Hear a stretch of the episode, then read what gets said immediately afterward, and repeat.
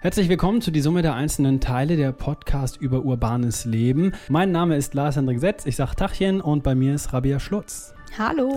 Wir haben in den vorherigen Staffeln, das ist ja mittlerweile schon die dritte, ähm, bisher viel über so Sharing Economy gesprochen, ähm, ein bisschen da in die Zukunft geguckt. Aber in dieser Staffel, da geht es vor allen Dingen um Entwicklungen im urbanen Raum. Und ähm, heute ein, wie ich finde, äh, ziemlich wichtiges und auch echt brandaktuelles Thema. Genau, wir sprechen nämlich über Smart Energy Cities und das ist natürlich gerade in dieser Woche nochmal besonders interessant, weil wir ja in den vergangenen Tagen wieder vermehrt über den Klimawandel und das Erreichen der Klimaziele gesprochen haben. Und ähm, Smart Energy Cities, also smartes Energiemanagement in Großstädten, kann tatsächlich ein Beispiel sein, um eben diese Klimaziele doch noch zu erreichen. Und genau damit wollen wir uns in dieser Folge beschäftigen. Die Summe der einzelnen Teile. Die Serie über Sharing Economy, das Leben in der Stadt und neue Formen des Besitzens. Ist in guten Momenten für eine Weile mehr als die Summe der einzelnen Teile. Präsentiert von Teilauto. Carsharing in Mitteldeutschland. Ich äh, muss zugeben, ich habe jetzt bei Smart Energy Cities noch nicht so eine Vorstellung. Also mit so Smart, da kann ich mir schon ein bisschen Reim drauf machen. Da geht es darum, wahrscheinlich, dass man digitale Technologien ähm, äh, benutzt, um da effiziente Systeme ähm, irgendwie an den Start zu bringen. Du bist quasi jetzt Expertin in dem Bereich. Du hast dich damit beschäftigt. Was sind denn so, ich sag mal, die Säulen von Smart Energy Cities und was verbirgt sich eigentlich dahinter? Genau, ich habe während meiner Recherche relativ schnell ganz für mich, für meine Recherche ein Dreieck entwickelt. Das besteht zum einen aus dem Netz, also aus dem Stromnetz, das ich ja benötige. Dann ist die zweite Säule der Verbraucher, ganz klar. Und die dritte Säule ist erstmal die Stromerzeugung. Denn alle diese drei Aspekte spielen für die Smart Energy City eine sehr wichtige Rolle und die bedingen sich auch alle ein bisschen gegenseitig. Und ich würde sagen, wir fangen einfach mal mit einer dieser Säulen an. Mhm. Was schlägst du vor? Was willst du machen? Ähm, ich glaube, äh, als erstes interessiert mich die Frage, wo kommt denn der Strom her und was macht den jetzt für die Energy City Smart. Okay, also ich nehme an, du meinst Erzeugung. Quasi. So, ja, genau. genau. Und äh, wenn wir über die Smart Energy äh, City sprechen, ist natürlich ein ganz, ganz wichtiger und zentraler Aspekt welchen Strom wollen wir überhaupt verwenden? Und damit wir eben, ich habe eben schon die Klimaziele angesprochen, das Ganze ist natürlich nur mit grüner, regenerativer Energie möglich. So, also der Ökostrom steht erstmal im Zentrum. Und ich habe mich da mit Anne-Caroline Erbstößer unterhalten.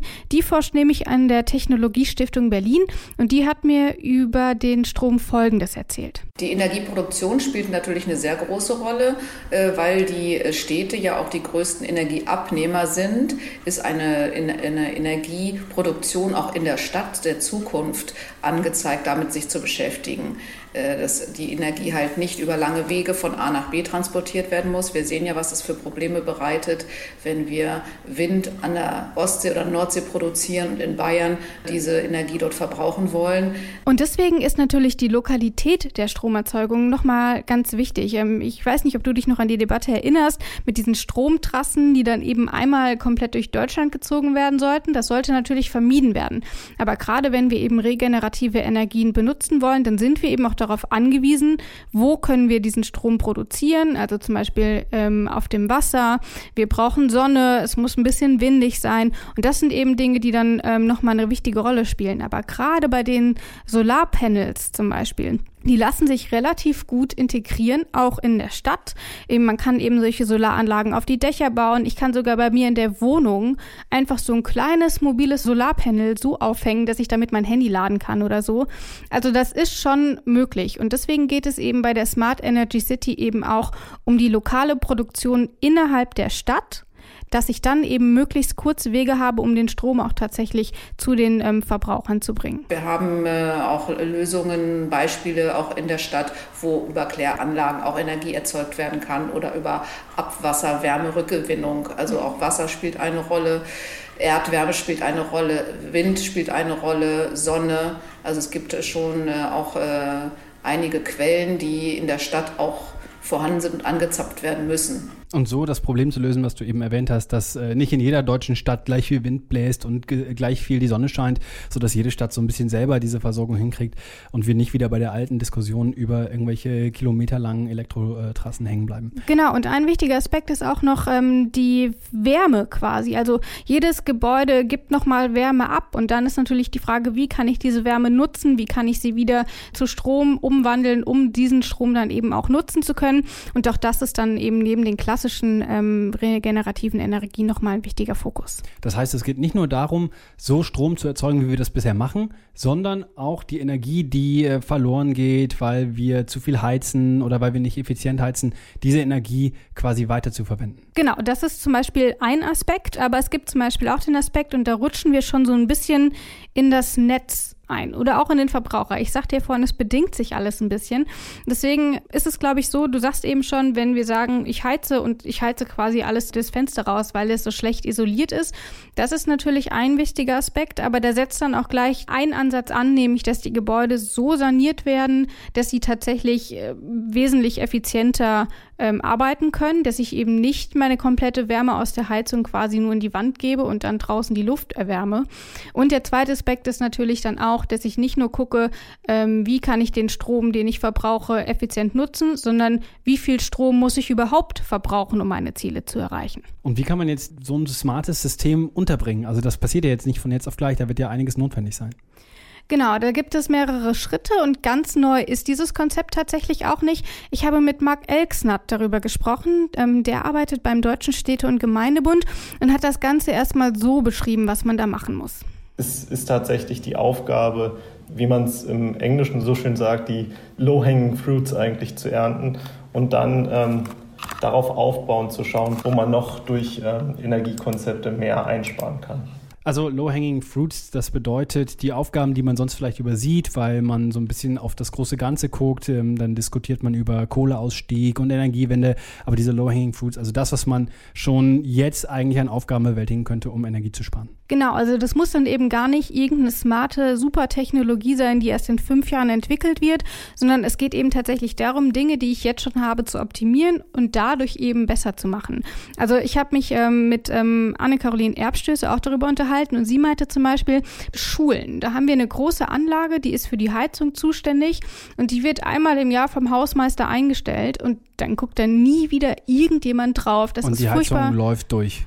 Zum Beispiel, oder sie läuft zumindest nicht so, dass sie sich an die Temperaturen anpasst und die Vorlaufzeit wird nicht ordentlich eingestellt und dann passiert da ein Jahr lang nichts und es ist furchtbar ineffizient. Und dann wäre natürlich der erste Schritt erstmal zu gucken, wie muss ich die Anlage richtig einstellen, damit sie viel effizienter und viel besser arbeitet. Das ist so eine low-hanging fruit, die kann ich super schnell erledigen, die kann man direkt vor Ort erledigen, das ist nichts, wo ich noch auf irgendwelche krassen Technologien warten muss. Und das wäre zum Beispiel ein Aspekt. Und das gehört dann am Ende zu diesem Smart City Netz, Smart Energy City Netz, dass man sagt, äh, wir machen eine intelligente Heizung für öffentliche Gebäude, wir sanieren die vielleicht auch, dass die äh, gut gedämmt sind, dass da keine Energie verloren geht.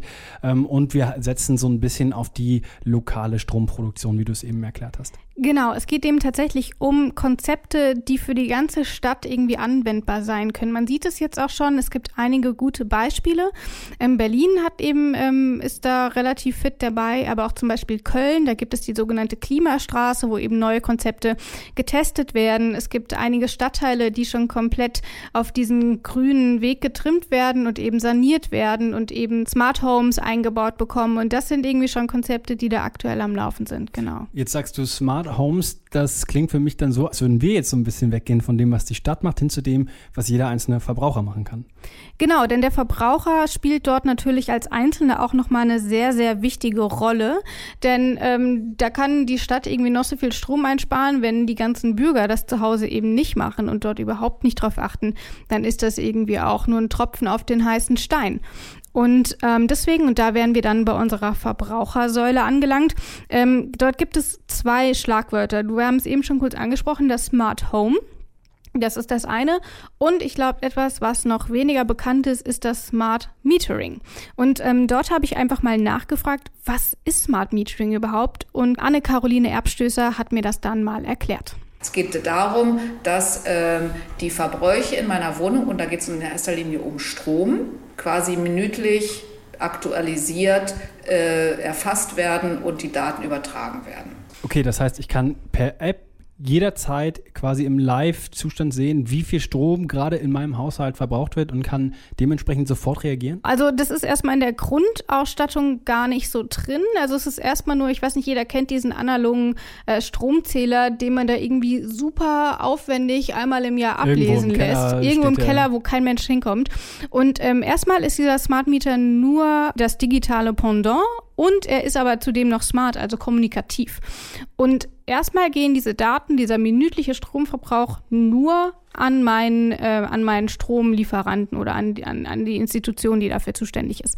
Und tatsächlich ist es dann aber möglich, ähm, eben auch im Sinne von Transparenz und natürlich auch für den Anreiz, dass ich Strom sparen möchte, ist es dann eben möglich, mit extra Features ähm, das Ganze auch an mich zu schicken, sodass ich dann tatsächlich minütlich sehen kann, wie viel Strom habe ich jetzt gerade eigentlich verbraucht beim Kochen oder guck mal hier, habe ich den ganzen Tag das Licht angelassen, hat Strom verbraucht. Und das sind dann natürlich Dinge, die dazu animieren sollen, den eigenen Stromverbrauch zu überdenken und dann eben auch weniger Energie zu verbrauchen und grüner zu werden auch. Also und das Ganze dann Smart Metering in Kombination mit, du hast es eben gesagt, Smart Home, also Geräten, äh, die zum Beispiel wissen, wenn das jetzt ein Kühlschrank ist, wie viel steht da drin, wie viel muss der kühlen oder dass der Ofen weiß, wie lange ein Gericht dauert, damit es perfekt zubereitet ist und dementsprechend auch keine Energie äh, verschwendet. Also solche, solche Technologien werden da kombiniert. Genau, also Smart Home ist dort natürlich nochmal eine wichtige Rolle und auch gar nicht so super neu. Also ich glaube, Smart Home kennt irgendwie jeder, der kluge Lichtschalter, der angeht, wenn jemand im Raum ist und ausgeht, wenn irgendwie jemand rausgeht. Ähm, oder eben, dass ich am Ende, wenn ich die Wohnung verlasse, ähm, einfach einen Schalter drücken muss und dann ist irgendwie alles, was gefährlich ist, aus.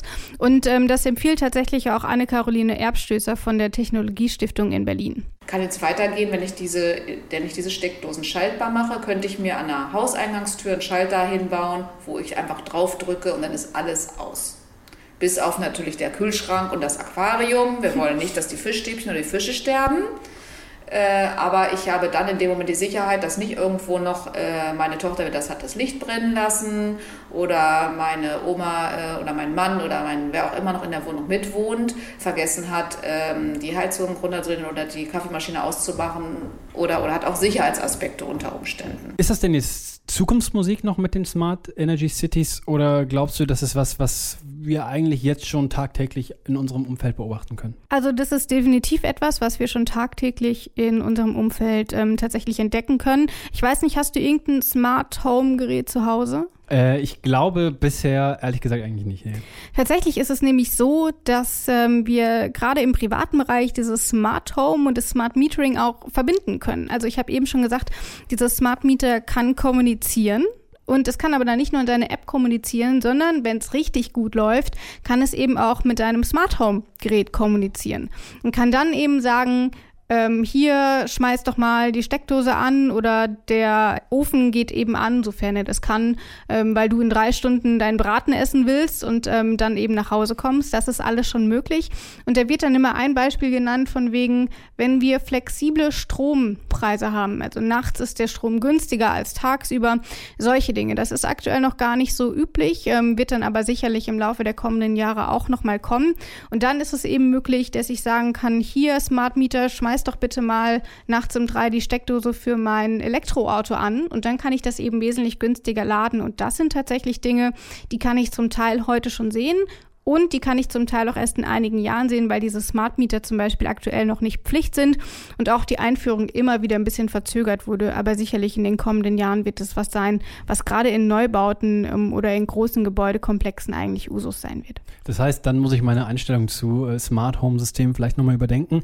Es gibt ja vielleicht aber auch Nutzer, die sagen, ich will sowas gar nicht, weil es zum Beispiel Bedenken gibt zu Datenschutz. Das ist richtig und das, diese Frage habe ich auch einfach mal direkt an meine beiden Gesprächspartner weitergegeben.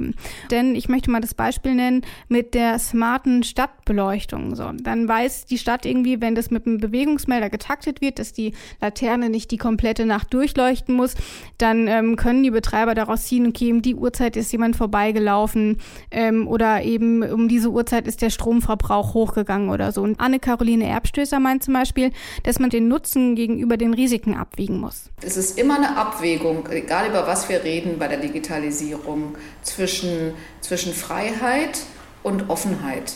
Und Marc Elksnert vom Deutschen Städte- und Gemeindebund sieht es auch irgendwie ähnlich, wie er mir im Interview erzählt hat. Ich kann die Bedenken natürlich das, ähm, etwas nachvollziehen.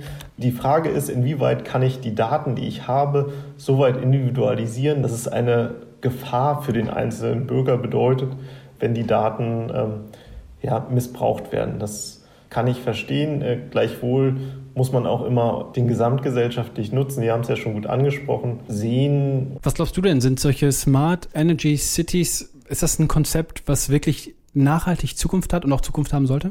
Also ich bin da großer Fan tatsächlich von. Also ich bin auch ein großer Fan davon, den Strombrauch sich mal vor Augen zu führen. Ich mag alles irgendwie, wenn es visualisiert ist. Und ich glaube, dass es gerade für den Einzelnen ein gutes Konzept ist, um sich A, erstmal vor Augen zu führen, wie viel ich verbrauche und dann B, im zweiten Schritt den Stromverbrauch zu senken.